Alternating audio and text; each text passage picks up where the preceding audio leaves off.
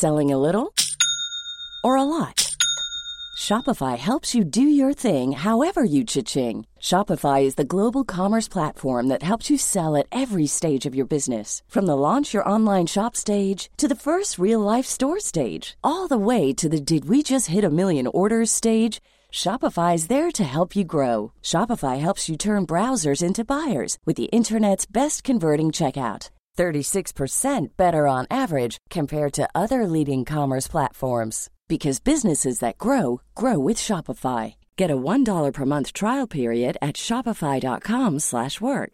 shopify.com/work. Want to get a chiseled look in the jawline? Sculpt and shape your jawline with added volume from Juvederm Volux XC. Juvederm Volux XC is an injectable gel specifically designed to be robust enough to improve moderate to severe loss of jawline definition. And it is the first and only hyaluronic acid filler approved for the jawline. Add volume to your jawline for a chiseled look with Juvederm Volux XC. For important safety information and to find a licensed specialist, visit juvederm.com. That's J U V E D E R M.com. Not for people with severe allergic reactions, allergies to lidocaine, or the proteins used in Juvederm. Common side effects include injection site redness, swelling, pain, tenderness, firmness, lumps, bumps, bruising, discoloration, or itching. There's a risk of unintentional injection into a blood vessel, which can cause vision abnormalities, blindness, stroke, temporary scabs, or scarring. Talk to a licensed specialist to find out if it's right for you. Visit juvederm.com. That's J U V E D E R M.com. Hey, I'm Ryan Reynolds. Recently, I asked Mint Mobile's legal team if big wireless companies are allowed to raise prices due to inflation. They said yes. And then when I asked if raising prices technically violates those onerous two year contracts, they said, What the f are you talking about, you insane Hollywood ass? So to recap, we're cutting the price of Mint Unlimited from $30 a month to just $15 a month. Give it a try at mintmobile.com slash switch. $45 upfront for three months plus taxes and fees. Promo rate for new customers for limited time. Unlimited more than 40 gigabytes per month. Slows. Full terms at mintmobile.com.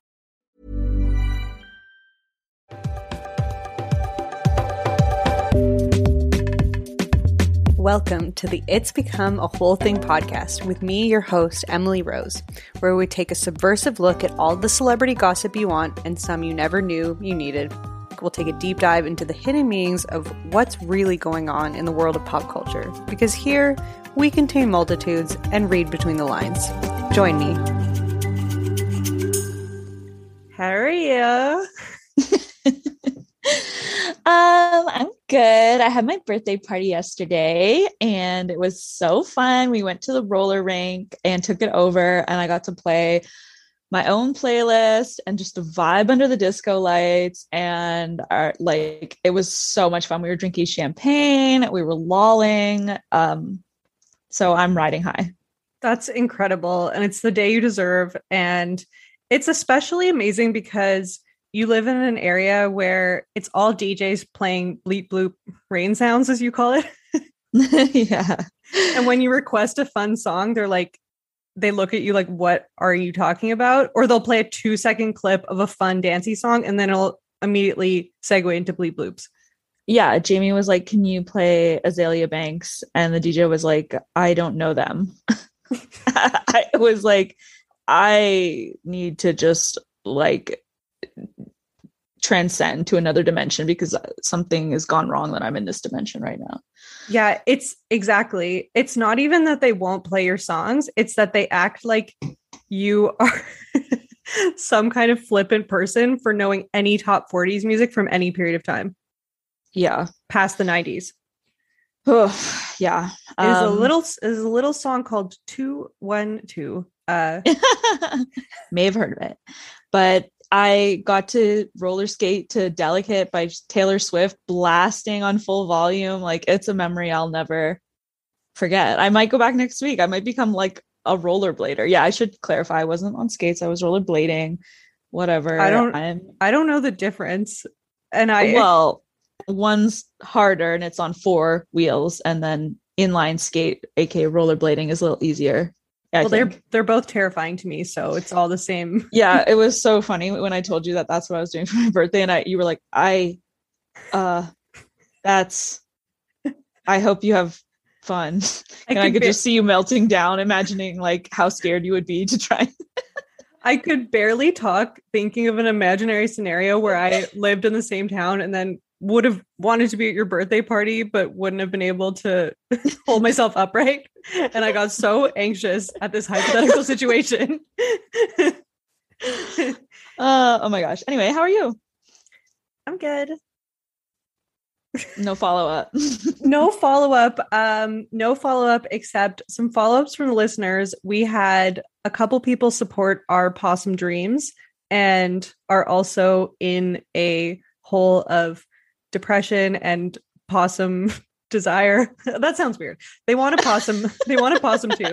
Let's restart that. They oh, also want like a desire for friendship with a possum. Oh yeah. Oh my That's god. it. I, d- I don't make the editing easy for this this pod.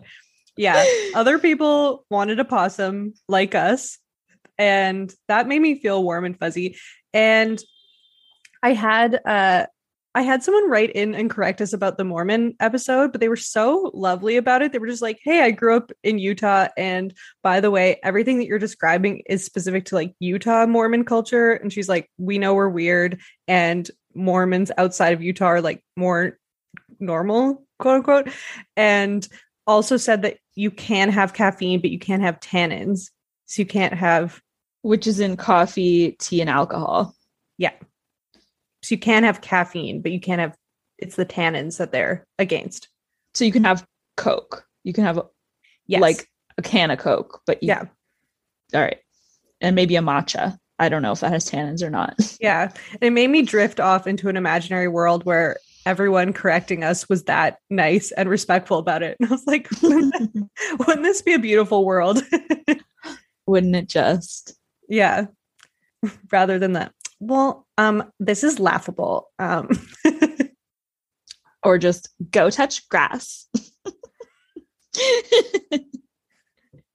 like, babe, I've touched more grass in my life than you potentially ever will with Listen. our hippie bare feet. if I'm not if I'm not touching it, I'm smoking it. Okay. yeah. Go touch grass is both extremely condescending and at the same time it's like, yeah, actually I would rather be touching grass right now than having this interaction. So I guess you're right. I don't know, maybe we all should. Yeah, I mean, I I don't think I think you've touched enough grass in your life to never need to touch grass again, and you would still be okay. Like you have rolled and slept and swam and done touched every. Rolled in the you're the starting off with rolling, like I don't know, it paints a very vivid image. like I don't know if I've specifically rolled in the grass since I was a kid, but uh I have sat in it. yeah, you love sleeping outside. I don't know. I do love sleeping outside. I sleep like a baby. yeah, you'll sleep for literally 14, 15 hours. I'm just like, hello, like on your tent, like, hi, maybe you could come out and join me now. I'm so bored. I've already done everything I could do. Yeah, I don't know if we told this story on the pod yet or not, but like when we went camping and I was like, you will need to wake me up because I will sleep until 1 p.m. if I'm sleeping outside. Like I just I go into some kind of like hundred year sleep mode. My body just is like, yes, we're we're at peace now. And and you were like, okay, sure. But then by noon you were like, no, you weren't kidding. Like I you need to wake up. I I didn't sleep all night and I've been just staring at the sun for like five hours. Yeah. Like, and you were like, we also had a mouse trying to crawl into the tent all night. And you didn't even stir. I was like, the mouse was literally crawling 360 degrees around our tent like it was like uh, those people that like do the what is it in the circus where they're on a motorcycle and they're in like a cage, a Oh, circular yeah. cage. Yeah, yeah, yeah. That was what the mouse was doing on the outside of the tent. And uh, my senses were at an all-time high alarm. But anyway, My subconscious was treating it like a noise machine. I was like, "Ooh, little little scr- like, oh, the little pitter patter of yeah, little feet. vermin outside my tent. I love yeah, it. yeah. No, you were like, you did not stir, you didn't turn, nothing, and you need to get up now. And what was even more annoying was that Sid was like guarding you. So when I was like, Emily, Emily Sid was like, I was like, oh, fuck off. Not you too. Like, it's time for her to wake up. God damn it. he knows he knows that I'm in the deepest REM sleep and that I won't wake up when there's danger. So he has to be on high alert. oh my lord. Oh Uh. my gosh. Anyway, Well, um, you're older and wiser now. I'm older Um, and wiser. Oh, Rio chased a bear yesterday and he went right up to the bear, barked in his face, and then the bear like charged at him to like scare him off. Wait, but charged like how? Like you know how they do like a bluff charge, they'll just like run up a little bit and then stop. Like a couple feet. Yeah. Oh my god. So he did And- that, but for some reason I Rio's was, I was Rio's how old? 11. Okay, for new Um, listeners, this is an 11 year old poodle uh, that we're talking who tried to fight a bear. he tried to fight a bear and like for some reason I was just so calm. I was just like, come on, come on back. Got him back on leash. And then we just continued our walk in the opposite direction with the group I was with. And then like we passed a lady holding a soaking wet puppy and she was like, Oh yeah, that bear just slapped my puppy in the face. Oh no. the puppy was fine. He was wagging his tail. no! He was Oh no! Oh my god, this bear is just like, can everyone just fuck off? Like anyone, anyone who hasn't lived in a bear heavy area tends to think of bears as these incredibly dangerous animals that'll that are hunting humans, but it's not the case. Usually they're just so cute and peaceful and they're just like, oh my god, this again. Like, can you not? Can you give me my space?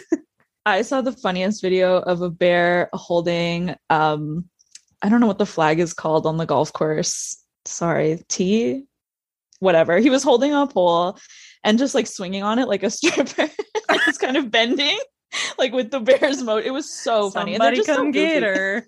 She's dancing like a stripper. Wait, the pole is strong enough to hold up a bear? Yeah, but it was like bending like down kind of. So the bear was like hanging off. It was really funny. And actually, you're a true TikTok creator because that person did sync it to somebody come get her.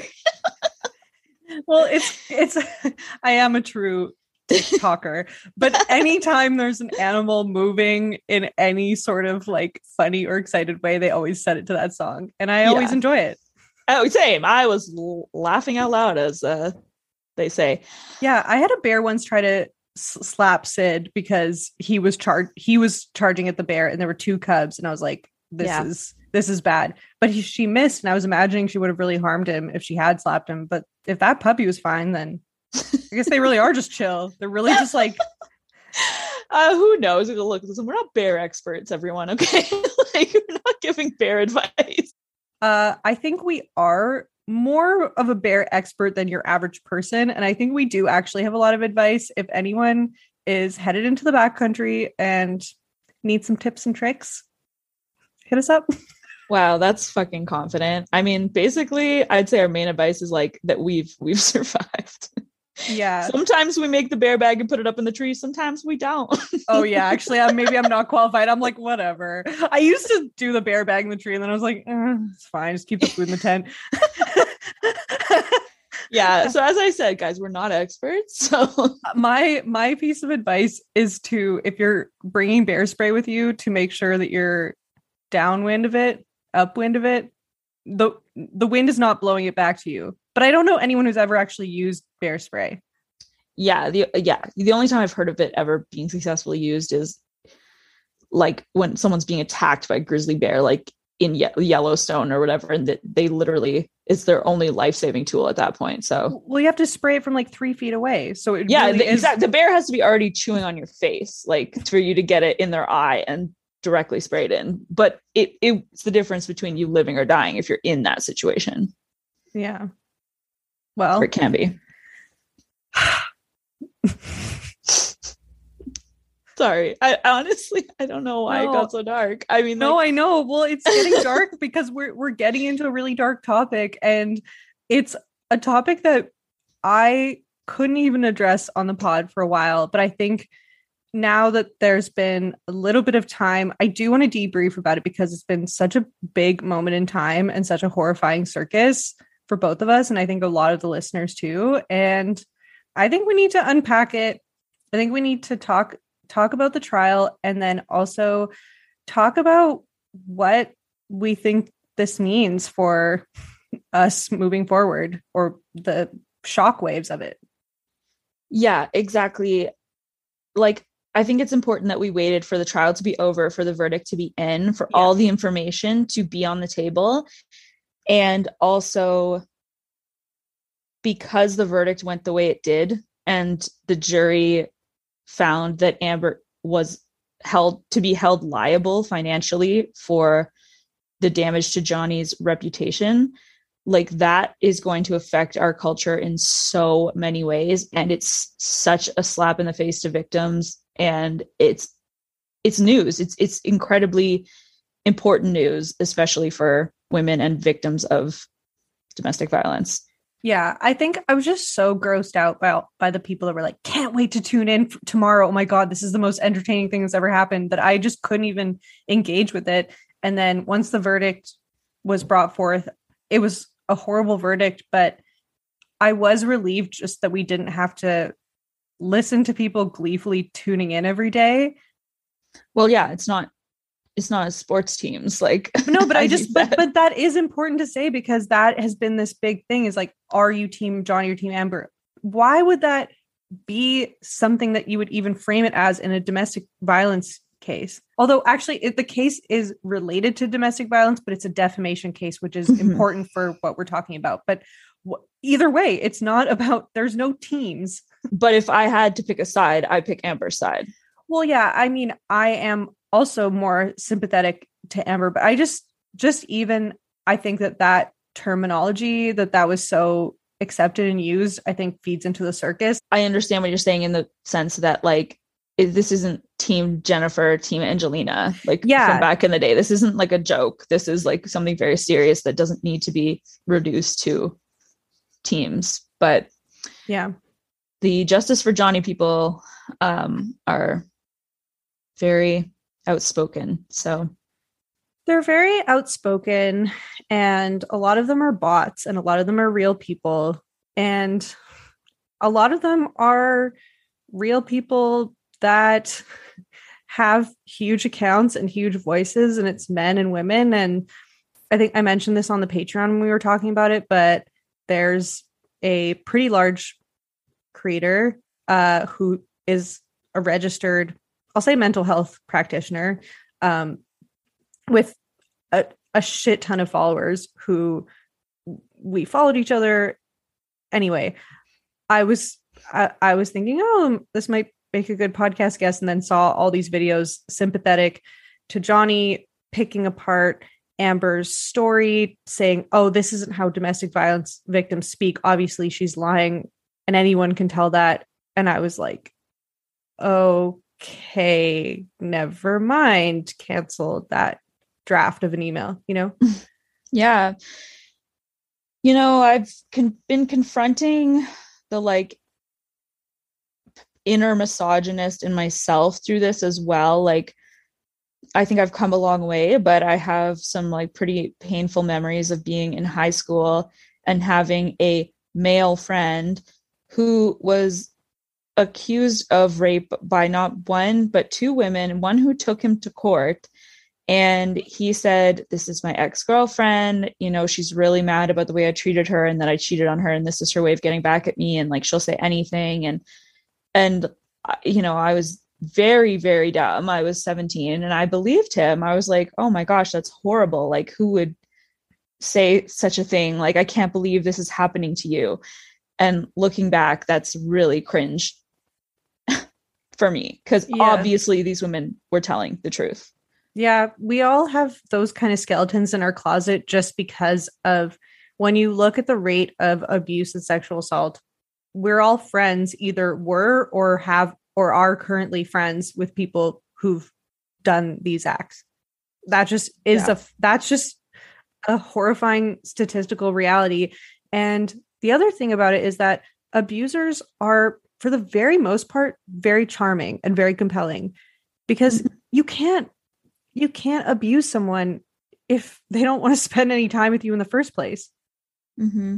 and then they're charming to the people around them it's this whole thing whether on their part it's conscious or not they are often a very magnetic person which then lets them get away with that with the person who's being abused and the people around them that are like yeah they would never do that. They've always been nice to me etc and also they're very calculated with how slowly and gradually they introduce abuse. Um yeah. like you're not going to go on a date with someone who's going to knock you out on the first date. Like they pull you in, they have their ways of making you love them, and then they'll slowly push and push and test and test what will you put up with? What do you write off? Those kind of things until you build up to um, the kind of brutal abuse that that amber heard discusses in yeah it's fully a frog in boiling water. You know it's it's fully like the, the water just gets slowly slowly turned up. And it is one of those things if you've never been in that situation people all the time are like well why didn't you just leave? Why didn't you say anything? And it's like maybe from a hypothetical situation if you aren't using any empathy and you're just looking at it point blank like well no one's cap keeping you captive in their basement like why didn't you just leave? It's like the, the world doesn't work like that. We are all in shitty situations ones that don't even necessarily have to involve abuse. Like we've we've all like had people in our lives that are just questionable for whatever reason and you don't immediately dismiss them the first time you see something questionable you know absolutely and as much as victims are complex people with good qualities and bad qualities so are abusers like they're going to have qualities that you love that you, they could be the father of your kids they could be yeah. helping your family out they could be there's a million reasons to stay financial love hope that they'll get better. Um, and also, many abuse victims are killed after they leave. Um, so you could be fearing for your life. You could be basically held captive there. Yeah, um, I, I know someone who's still dealing with that with an ex from many years ago where I've been like, yeah. please get a restraining order. And they're like, I'm actually concerned that the death threats will be real. And absolutely. And she they, has lots of reason like to yeah. to think that yeah and restraining orders aren't effective tools at keeping at keeping victims safe. I wish they were better. No. i wish that police did more to keep victims safe to protect victims but it's not the case. Um yeah. And also we say this all the time but hurt people hurt people. Yeah and so if you know the vi- if you know the perpetrators personally if you have a relationship with them, whether you're whether it's romantic, friendship, whatever, you tend to know their story and it's like, oh, they've been through a lot. So yeah, sometimes they'll be a little moody, but they would never do this. Like you can create these stories about it mm-hmm. because because generally I don't think you can become that way with nothing bad having happened to you in your life. Mm-hmm. And at the same time, it's like, well, well, we've all dealt with our shit and we're all on good behavior. We, I mean, like you, me, and, you know, yeah, people who aren't going out and abusing people in the world. Um, I just also want to add another reason why people make excuses for their partner is addiction. And that features very heavily in this case, where a partner may think, okay, this person would never do this if they were sober. And if I can just get them to get sober or wait it out, it will get better. Like the belief yeah. that there will be another side, like coming out the other side. Like they don't think this person's irredeemable, so they stick it out for a long time. Yeah. And a lot of the same things that apply to abusers also apply to people in active addiction, where it's like they have good qualities and also really, really terrible qualities and are also both people that tend to be very charming to to finagle your way in. and and I say active addiction because it's when your mind is taken over by it. I'm not talking about people in recovery, but mm-hmm. okay. So the episode came to us and is centered around this article from the Substack of Michael Hobbes, who's also the co host of Maintenance Phase. I know a lot of you guys listen, it's a great podcast. Um, this is on his Substack. It's called The Bleak Spectacle of the Amber Heard Johnny Depp Trial. Um, the subheading is How a Washed Up Celebrity, Men's Rights Activist, and True Crime Stans Convinced Millions of Americans to Buy into a Conspiracy Theory. And it is very detailed. I will link it in the episode description, but we're going to get into it and break it down and talk about our thoughts on it because it's very compelling and it makes a really strong case for Amber Heard and like why we are on her side and why we believe her. And it's also very much a tale that applies to so many people in this same situation, so many regular people. Mm-hmm. Yeah, exactly. Kind of what he argues so compellingly is that this story is so it's it's basically a cliche. It's so time worn. Like this is the exact behavior of an abuser, this is the exact behavior of a victim. There's nothing unique about her story of abuse. But what is unique is that her husband is a famous, beloved actor that had power, money, and fans to like turn this against her, basically. Yeah. And that's the thing. Like, I'm trying to control my anger so I can get my thoughts out without just like cursing my way like through this whole episode.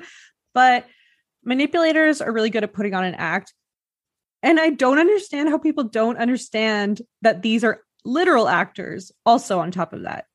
And they're yeah. like, they're like, look, he's calm, he has uh, clear conscience. I'm like, he is an actor. He literally does this for a living. He plays characters.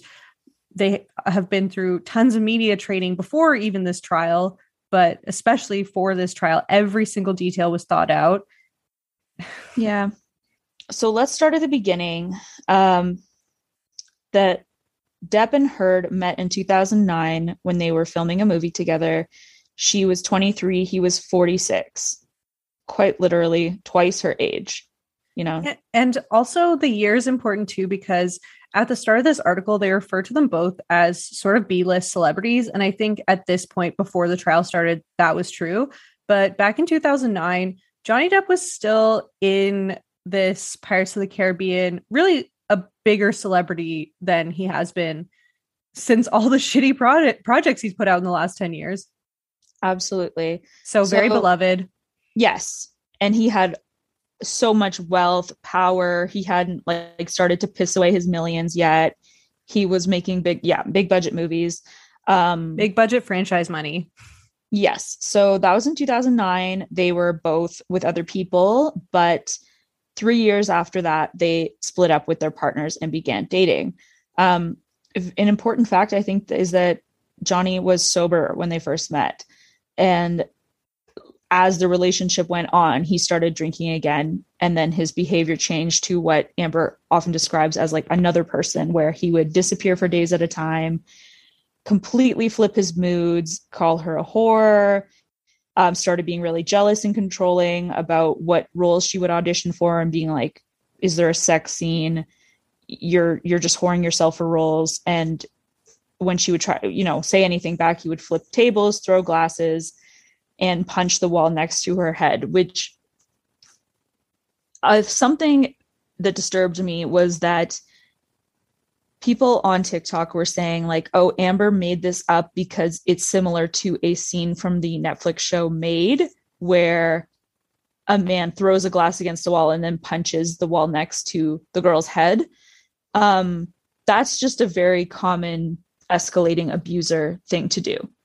I wish I could I wish an eye roll could have a sound that I could put yeah. on this podcast because it's like that's just like a scene where someone punched a wall and like every other idiot man getting mad and punching a wall. You've never seen that or heard of a person punching a wall next to someone? Yeah, throwing a glass then punching a wall was what the, the, combo they thought was too outlandish for it to happen more than one time in a fictional show. Come I, on. I had a roommate that did that. like yeah, I think we've all known the type of guys that do that. Maybe we'll just put an aside in the middle to say that like I know I'm going to use a lot of gendered language and this is a gender specific story, but abusers can be any gender. One thing that I do know is that I don't believe, and many domestic violence experts don't believe, that mutual abuse is a term that should be used because abuse involves one person having power over the other and exerting that power and control. And that can be monetary power, that can be like if one person has citizenship and holds another person hostage by threatening that. It can be sexual, physical violence. It can be emotional and verbal violence. I don't think there's such thing as an unbiased opinion and ours is as women in the world who don't have the best view of men. And yeah. Yeah our views are shaped by our experiences and our interactions with people who use physical and sexual violence are like the, the perpetrators have all been men right? In my personal experience. Yeah. On that bias i view people that have been defending johnny depp and idolizing him through this case who are women i view them as having internalized misogyny but maybe their bias comes from the fact that they've known women who've been more abusive in in their life. And i think a, what a lot of people reacted to negatively in amber was hearing about um that she would eventually like fight back with her words and try to like cut him down with like rude insults and things like that. And people were i i read some heartbreaking comments from people who were like my i'm reminded of my abuser when i hear how cruel amber was to johnny about his career or about his his addiction. I i used to wish my abuser would hit me rather than use his words to tear me down anymore. Um for some people the emotional abuse you know takes a long time to heal from. And but the the context is so important. Who yeah. brought the violence into the relationship? Who yeah. brought the cruelty into the relationship? Yeah because going into recording this episode i was reflecting on my own life and thinking about the abusive relationships that i've been in and thinking about what a psycho i acted like. Like what a true fucking like bitch all the time. Uh, to because i was just felt like a caged animal and felt so off and acted in ways that I'm just like feels unrecognizable to me, not in terms of abuse, but just like react so reactive, not yeah. reacting to the actual abuse, but then blowing up at little other things later because it's like all just pent up. And then ultimately yeah. having that used against me, which is what's happening to Amber. And yes. then I compare it to how I am now. And it's like I'm in this like I'm in this loving relationship and I act exactly like I do around friends and family. I'm just am myself, but have completely not been myself in these situations. Yeah, you you start to not recognize yourself. Yeah, you become and so, and so if people took those situations and then use that back at me or like look, see how crazy you are, it's like mm-hmm. that yeah. would that would kill me because I've had that happen from the people that I've been with. Unfortunately, I wish it wasn't uh I wish it wasn't multiple situations, but in those situations, that has been the common denominator that I feel like I acted crazy and then had the person be like, see, look at how crazy you're acting. This is why I had to act like this.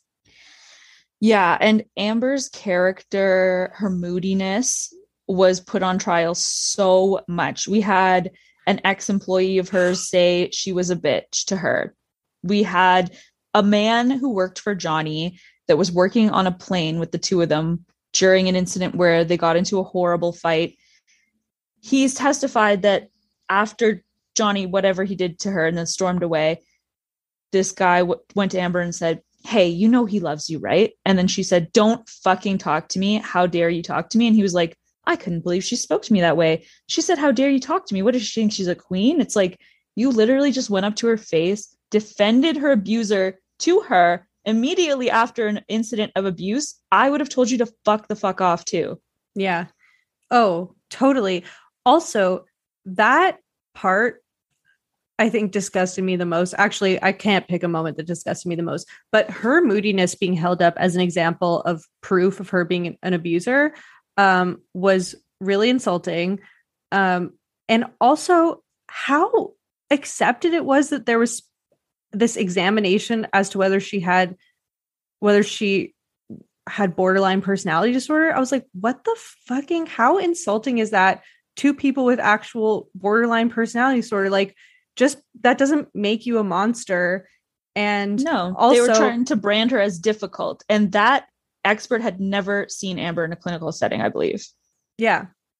But i'm saying like the fact that it was like well let's prove that she was an abuser because we're trying what if we can determine that she has bpd then w- that adds to the evidence that she was an abuser it's like actually what oh, since when are mental health conditions just this total carte blanche of like, oh, well, obviously those people are psycho abusive people. Anyone with BPD. I'm like, what? What about all the people with BPD that are managing it and treating themselves? And also, that shouldn't that, that shouldn't even be something that's brought into this.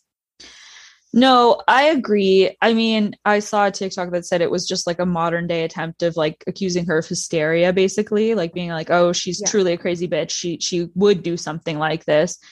Um, there, well, there is a that that is a whole other thing too. Is that BPD in general is treated as uh, there's a lot of talk about it being something that develops only as a trauma response and is kind of like this modern day hysteria of like writing off women who've been traumatized. Mm-hmm. And it's overdiagnosed too. I I've re- read some interesting like anecdotes about women, especially beautiful women, who feel that they've been had that stamp put on them like way too quick and without proper due oh, diligence. Oh, oh, my God. I actually just saw a video about that. One of my favorite creators, Peach PRC, who is uh she's a singer and talks a lot about her mental health issues. She went to rehab and she was like, "Oh, they I thought I had BPD this whole time, but actually my therapists were all women at this rehab center and they're like, "No, actually you you have something completely different. But They're like, to be honest, some therapists who are old school will see anyone coming in with like blue hair or pink hair and be like, oh, BPD. And she was like, what? like, if you're eccentric or alternative and beautiful and a woman, BPD. Yeah. And totally. While while we're on this topic, last thing I'll say is that one of my closest friends has BPD and manages it amazingly and is a great person. So anyway, I just don't I think all of this and the way that it's framed is just writing off both women and people with mental health issues. Um, okay, so the article goes on to say the first time he hit her, she thought he was joking. Depp was drunk and maybe on cocaine, and Heard asked him what his Wino Forever tattoo said. The letters were muddled and she couldn't make them out. And basically, it was this tattoo he got with when he was with Winona Ryder, and then he had it changed after they broke up to Wino Forever, and he thought it was laughable, or he thought that she was mocking him by asking what that tattoo meant, and slapped her and said, "You think you're funny, bitch," in her words. He slapped her again and again and again and again until she fell off the couch while he screamed, You think you're funny, bitch. And then he stormed off and then came back, burst into tears, and apologized. And Amber says, I believed it. I believed there was a line he wouldn't cross again. So, and then afterwards, after these like big blow ups, he would go into a period of usually sobriety for whether it be weeks or maybe months.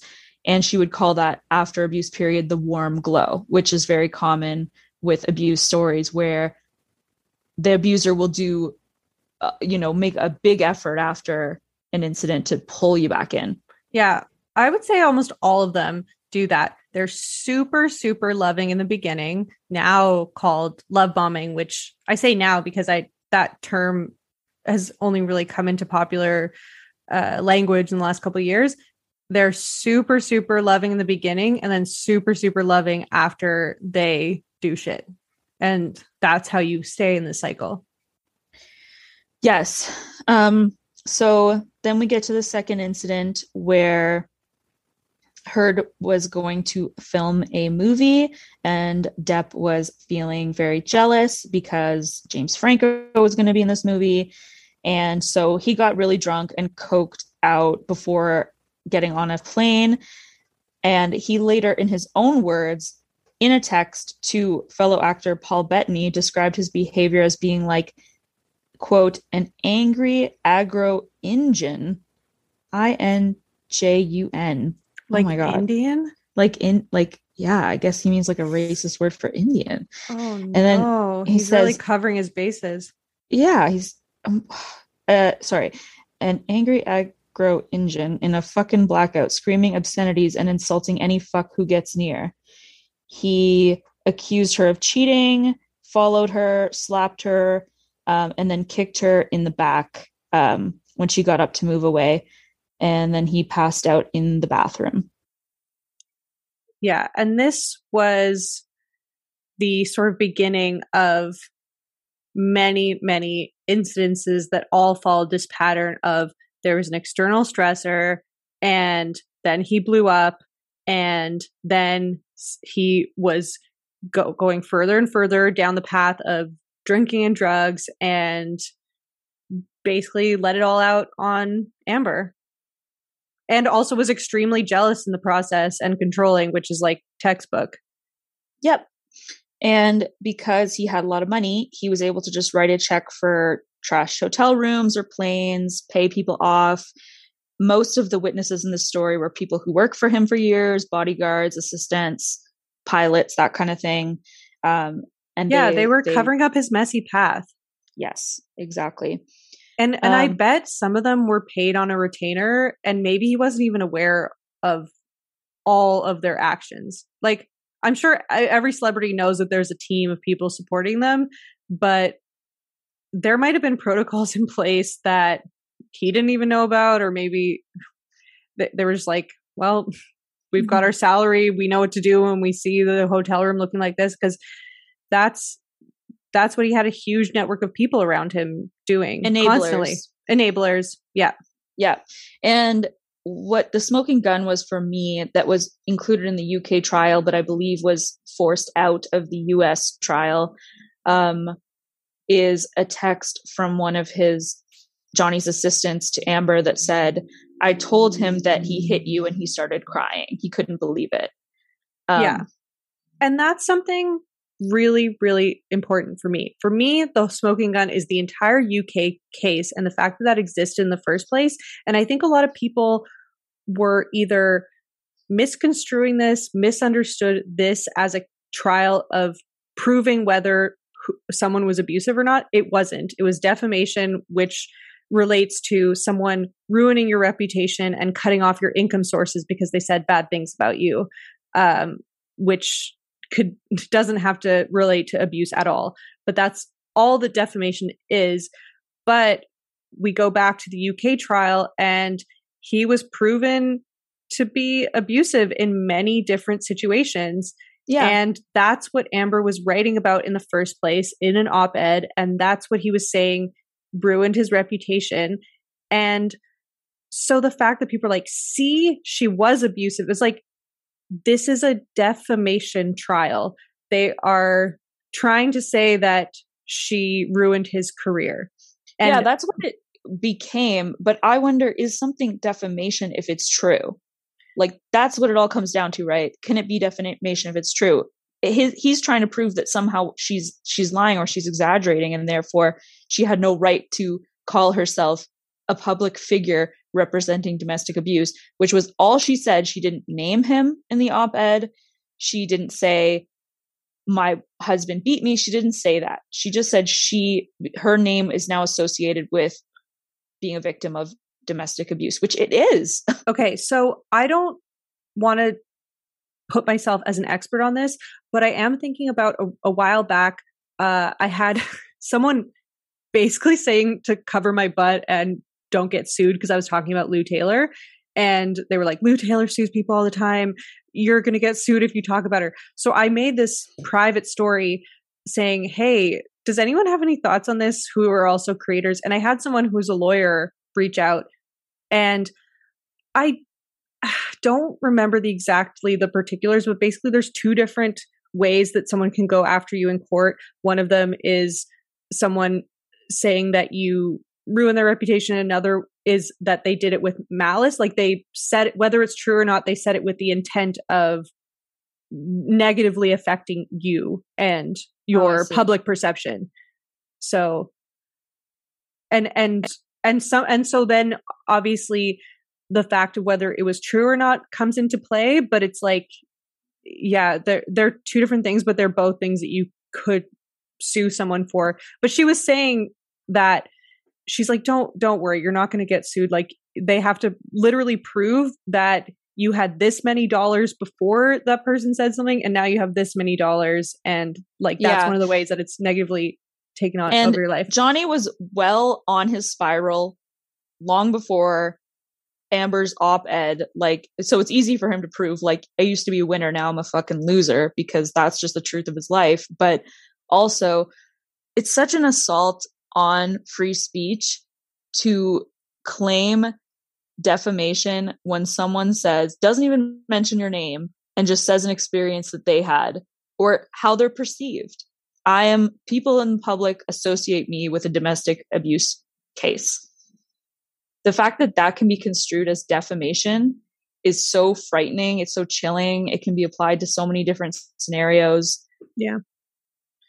Yeah, and and it's like not to mention the fact that along with all of this, he made so many shitty movies in the last 10 years. What did he make that was a blockbuster success?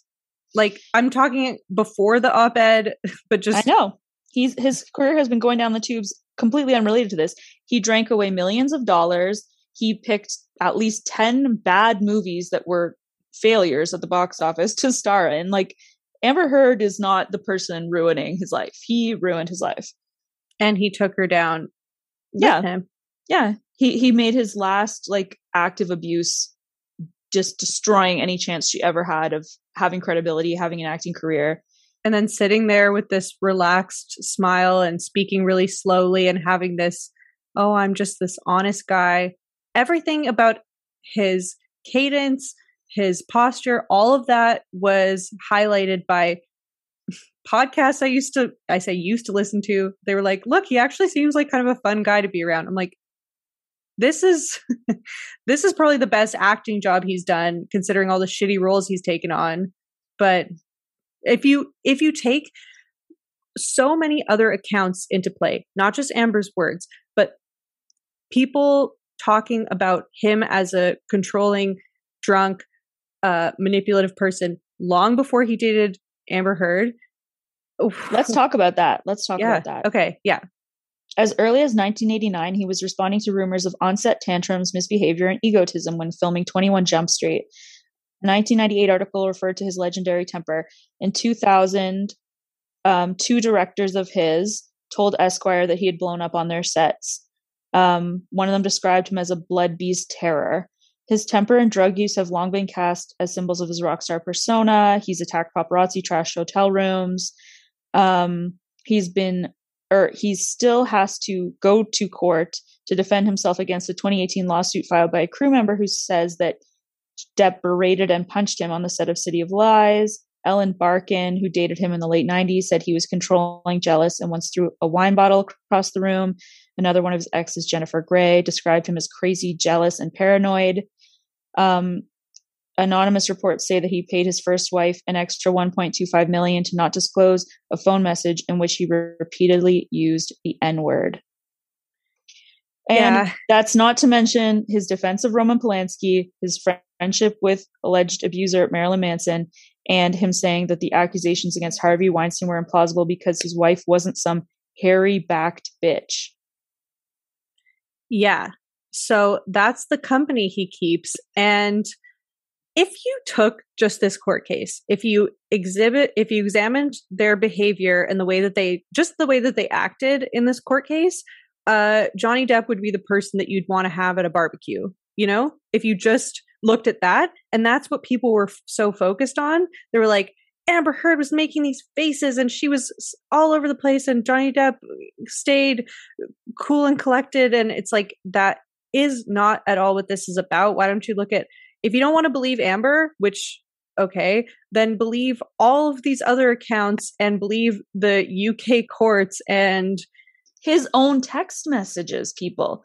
His own words that he admitted were his words were the most frightening things. Like, yeah.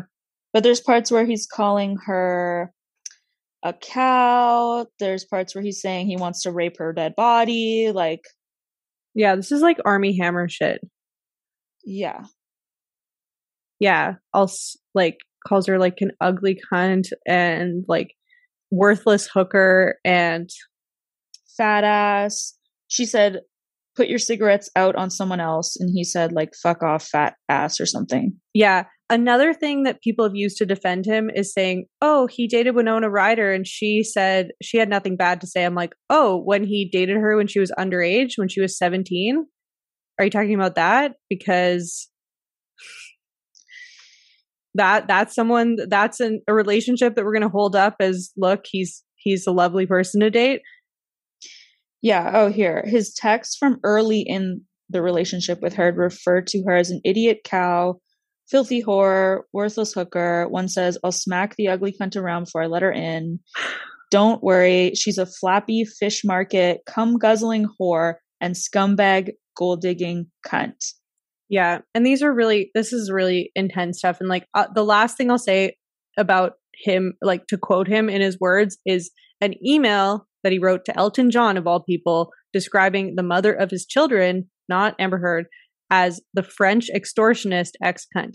And then, yeah, it, it's so that's how he views women. And he hangs out with people that allegedly torture women and are serial abusers of them and supports them.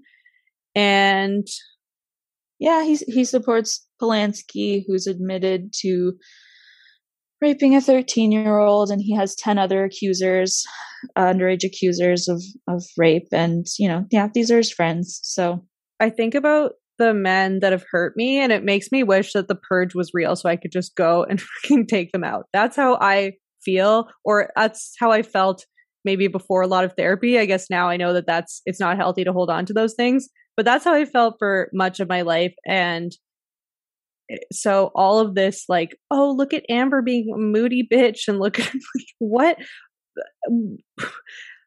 how, aside from abuse, how many celebrities are billed as being rude to staff or rude rudeness to people does not abuse make you know? No. Absolutely not. And and one of the most triggering things is that he legally filed in virginia that says that amber's allegations are an elaborate hoax to generate positive publicity for ms. Heard and advance her career.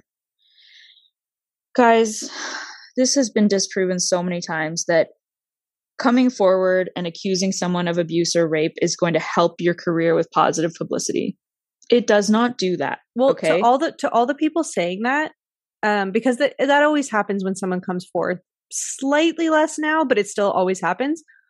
To I want to say who name show me one example of someone who has thrived and raked in the dough from from doing this or look at what actually happens to these people which is that for the rest of their life when you google them the most traumatic thing that's happened to them comes up people attack them um, men's rights activists send them death threats. Like that's really what happens. And then maybe they get a bit of justice in this, but or maybe not. Who, who here can name three of Bill Cosby's accusers? Who who can name uh, five of the fifty or sixty accusers of Harvey Weinstein? Like these and, women don't become famous from this. No, and the only time that you hear of people making money off this type of stuff is when people will pay them off to stay silent.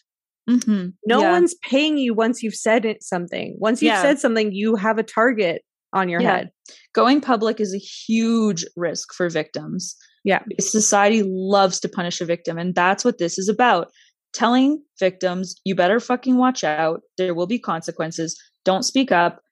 Don't ruin a man's career. We will bury you.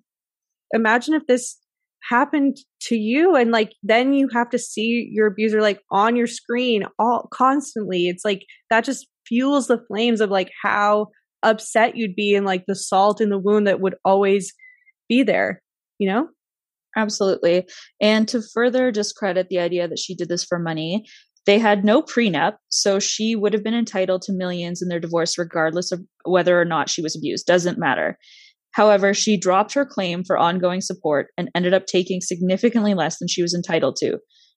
She settled, she withdrew the abuse allegations, signed an NDA, and co signed a vague statement that the relationship had been volatile, but there was never an intent of physical or emotional harm. And then she disappeared for years around this topic. And then all she did was put out an op ed one of the things that's brought up the most often to discredit her is this whole donating the settlement money to charity. So this is a really famous thing that always gets thrown in her face. So she said that she would take any money that she gained from the UK trial and donate it.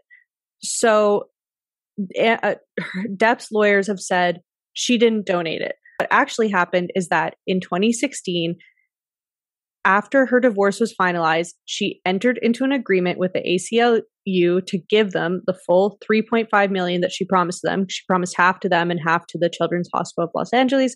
So she set up a payment plan over 10 years. She made the first payment and then delayed the rest because at that point Johnny Depp started trying to sue her and began that process and she had to pay lawyers. And in her words, she's had to spend $6 million on her legal defense, which let's say you still think that she's lying ex- and exaggerating.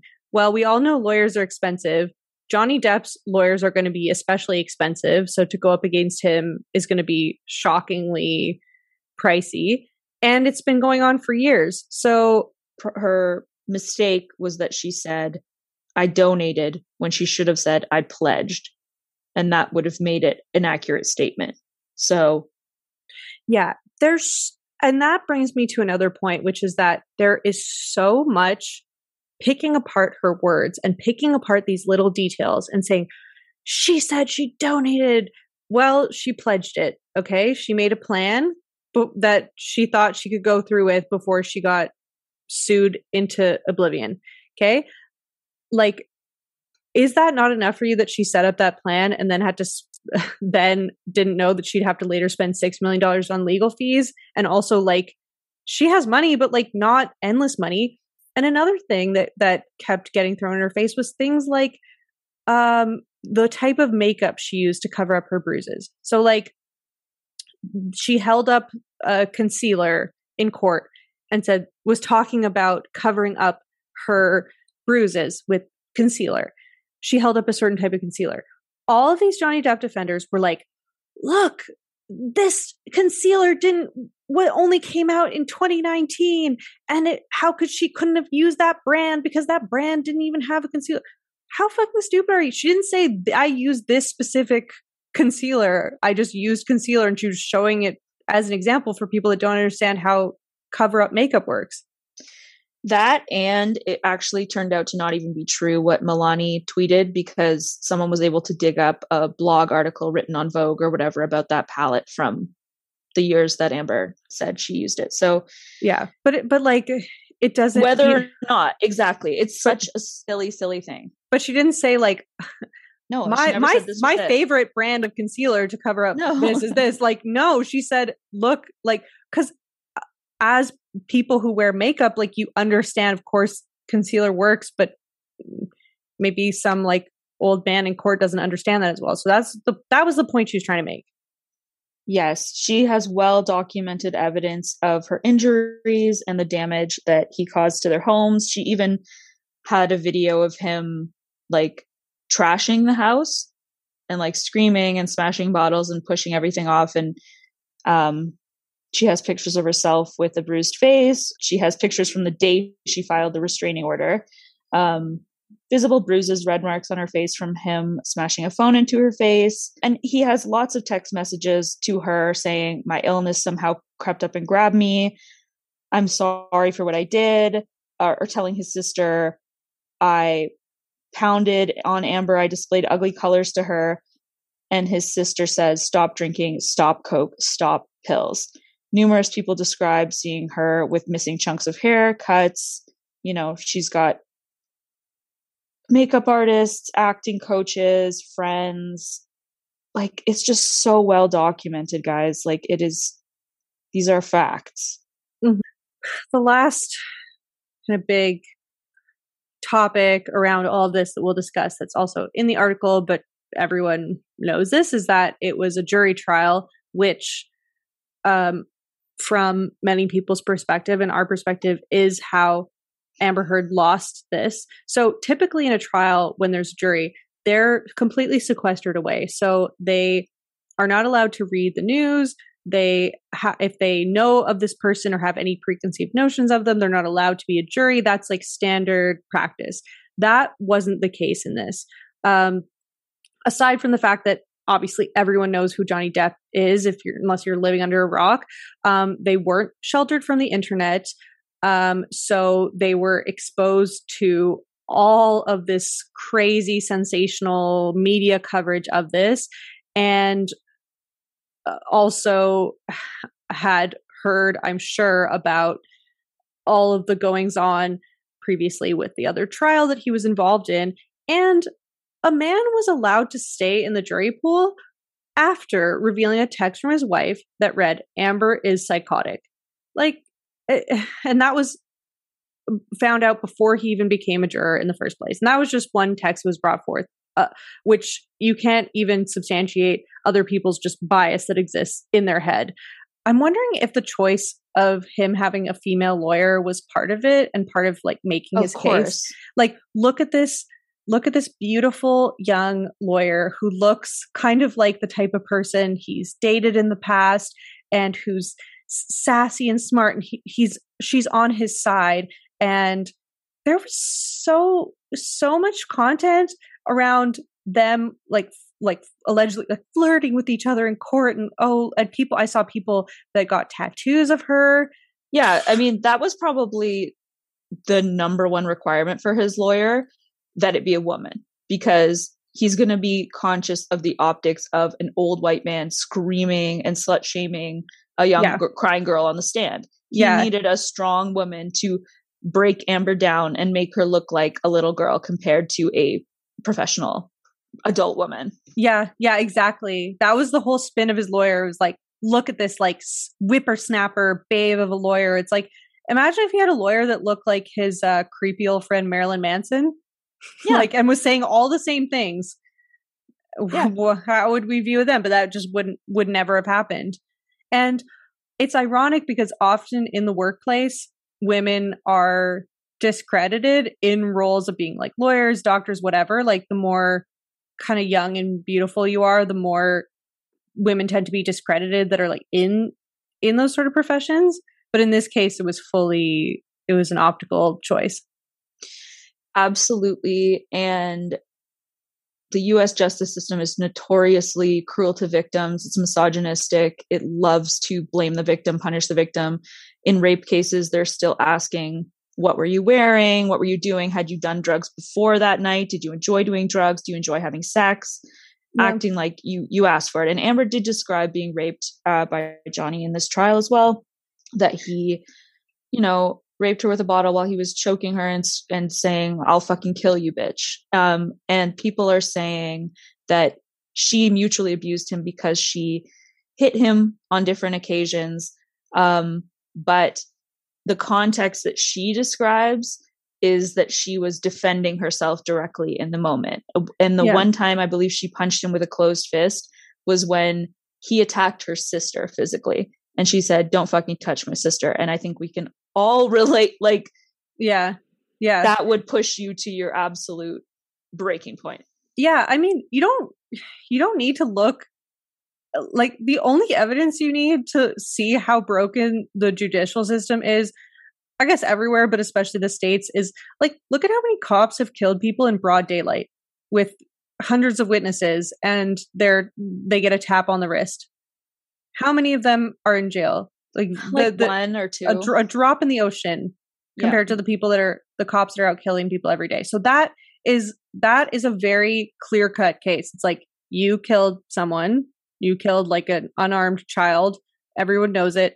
No justice. All of this is a different type of thing that's more nuanced, and you can't prove it necessarily because there aren't going to be hundreds of witnesses around for all this. it's extremely hard to prove he said she said cases of rape or abuse behind closed doors when there are no witnesses other than the two people involved.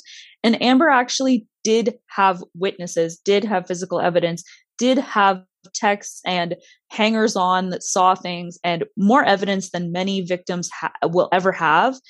And she still is ridiculed humiliated and shunned from society. And meanwhile johnny depp before the verdict was even in in this trial was playing a live show with his little rock band and he has already started pre-production on a new movie and we're we're not going to see amber again in, in an acting role like No. Because women that get quote canceled get held up to such a higher standard, they get punished for so much longer. Um and what is she going to do now how is she going to make money now like she is known and hated her face is known all over the world. She can't go work. Yeah. And and and it's like in moments like this that um I've always really appreciated just the crusade that Taylor Swift went on. Taylor Swift fought a 6-year legal battle um because someone like assaulted her like they squeezed her bare ass like but she but she said that she did it because she was like this happened in a crowded room full of people. There was a literal photograph of this moment happening and so if i if if i can't can barely get justice and have to go through all of this like then imagine every other situation where like that's so rare and so and that was another defamation case. Yeah he Yeah. sued her for him Yeah. losing his job and her affecting his reputation by simply telling the truth of what he did to her. So it's very comparable situation. Yeah, yeah. Well, yeah, exactly. That that is a good point that her whole legal battle was her countersuing him and her deciding to go into it because it's like no bitch like you're not she didn't even want to go after him in the first place like she No. told she told her team about this and was like this happened it's really fucked up and then they mentioned it and then he lost his income because of this he got fired because of this um because of this thing that was literally because pho- this man thought he could honk Taylor Swift's bare ass. in a photo with a photo the- of this happening the audacity. yeah and then was like you ruined my reputation and she's like actually like actually no like and then and then i admire her so much for sticking out this this six years of a legal battle to get her one dollar like her symbolic Yeah. one dollar of like a victory Absolutely. Over one ass slap that she would have never wanted to talk about or bother herself with thinking about again once she just said, uh, your employee at this radio station is a creep. He grabbed my ass. And then they're like, ew, okay, he's fired. She doesn't want to think about it after that moment, but she Yeah. had to for six years. And and Amber has had to for like 12 years. And and she's gonna have to try to appeal this case. Like she will he will never let his claws out of her. Like No. he's trying to fucking drink her soul like a dementor. she's gonna have the worst period of her life shoved into her face every single day of the rest of her life she's yeah she's gonna have people laughing at her literal rape and beatings laughing in her face for her life yeah such a heavy topic but like I, I i think it's important that we speak up for what we actually believe and go on the record about defending her because this is such a dark time right now Yeah. Yeah. It's something that we feel really strongly about, obviously, and requires a lot of explaining because of how much the court of public opinion thinks otherwise. And I will say so, we talked about this a couple weeks ago on the Patreon, and I was saying, look, I can't handle all of these pro Johnny Depp worship accounts that I'm seeing. I feel like I'm going crazy. Um, and I don't even want to talk about it in public because I don't want people attacking me. And I only had the courage to speak about this publicly because of all the people in the Patreon group who were like, Thank you for saying this. I feel the same way. I'm so shocked. I can't believe that this is all I'm hearing and I haven't heard anything otherwise. And I that even even for me this isn't my story but even when i talk about these heavy things that's why i don't a lot of the time because i well first of all because i like to treat this podcast more of like a refuge for like fun and just taking your mind off of things but also because i'm so sensitive and when I talk about serious things, then it starts a conversation. And someone might listen to this like months later and then want to write a very long message about it. And I'm like, uh, not able to have these like ongoing conversations all the time in open ended way about these horrific things. So even I didn't even want to put myself out there and have myself attached to this, but like I did feel emboldened by like other people saying that they were equally as horrified by the circus of it.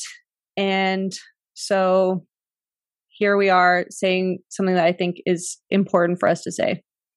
Yeah, and young people are listening, young people are watching. Like maybe not us, but this No. topic in culture and they're hearing the messages that are coming down to them and they can't just hear people saying like TikTok videos where they're like in a room full of guys, but I feel safe. And the number one is Johnny Depp. This is not a safe person. This is not normal interaction. This is not who we defend. This is not okay. Yeah. The fallback is always, oh, they're just trying to get something out of this. Like, well, not too many people come out of these things with stronger careers and money. There's other ways to like get your bag. Like, you're better off not saying anything and having a good squeaky clean image and getting brand deals and like movie roles. That's when you'll actually make more money. Absolutely. Like, and that's why many people take the first payout that comes from the Weinstein lawyers. You know, they're like, I'm happy to never talk about this again and bury the story. And yeah, you do owe me money for the trauma you've put me through. So here, can give me some therapy money and get the fuck out of my life.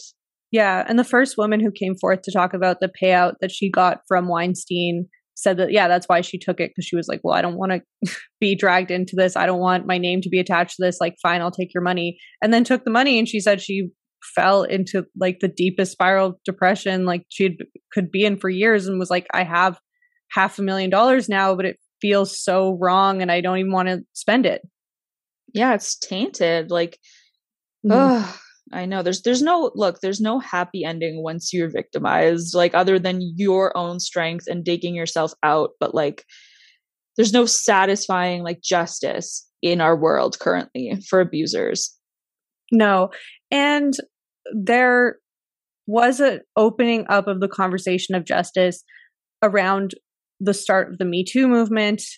And a lot of people are saying that this is the beginning of the reversal of the Me Too movement. Or maybe not reversal is the wrong word, but mm-hmm. like the backlash and going yes. backwards of it. Because even if we make progress as a society, it can be two steps forward, 10 steps back one mm-hmm. step forward, one step back. Like there's no linear process to it. And things like this can set us back like so far. And yes, this and, case is a huge precedent, and we're already seeing other cases inspired by it. And I just saw yesterday that Kyle Rittenhouse.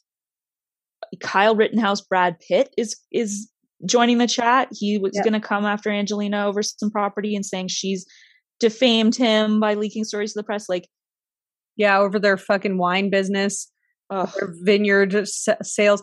Yeah, and it it makes its way into the collective consciousness. That's the thing. Everyone moving forward, everyone in the world basically who has an internet connection has heard about this case. And every victim and perpetrator of ab- abuse and every judge, lawyer, whatever, everyone's heard of this and it's in your subconscious, whether it's either in your conscious mind or in your subconscious moving forward. And so it's tainting the way that you're going to treat future situations. Uh yeah, like like you know, we we talk about our own ab- abuse a bit in this episode and like when when something happened to me, I never once considered going to the police because I knew I wouldn't be believed. I didn't have any evidence. And if like if I had considered it for one second, I would now consider it for zero seconds. No, seeing how Amber was treated in this case. Uh, oh know? yeah, oh yeah. I respect so much people that come forward and and seek out justice, but same. I I the fuck no. I would never have come forward like because because I don't want to fucking first of all not talk about like forget public stage. I don't even want to be vulnerable to one single cop. Like I don't want to talk no, to because some... they can't be trusted. They're not safe people with, no, with your story. I, want, I want to talk to some random fucking man who's a cop about this. I don't want to talk to one single person, let alone have to then go into years. No, no, no, no, no. I'm gonna um i'm gonna do witchcraft on them i'm gonna wish them not well bitch i'm yeah. gonna like hope I'm going to like hope and pray that karma takes care of it. And like, that's it. Yeah. So, I know. You know? I know. And it's just, it's just a shame when people are brave enough to speak out publicly and to see the way they're treated. And for the people that have chosen to listen to this episode, like, you know, this is, this is something that was important to us. This is not typical for us, but thanks for being with us for what we had to say and if you've been listening for even one episode other than this, you know that this is not our usual stuff. We'll be back to like regular scheduled programming after this, but thanks for listening to us and hearing us out. And if you have if you have feedback um for against whatever, I would just say like let's just try to keep this respectful and that's it. Thanks guys. To say. Love you guys. Yeah. Love you guys. Bye.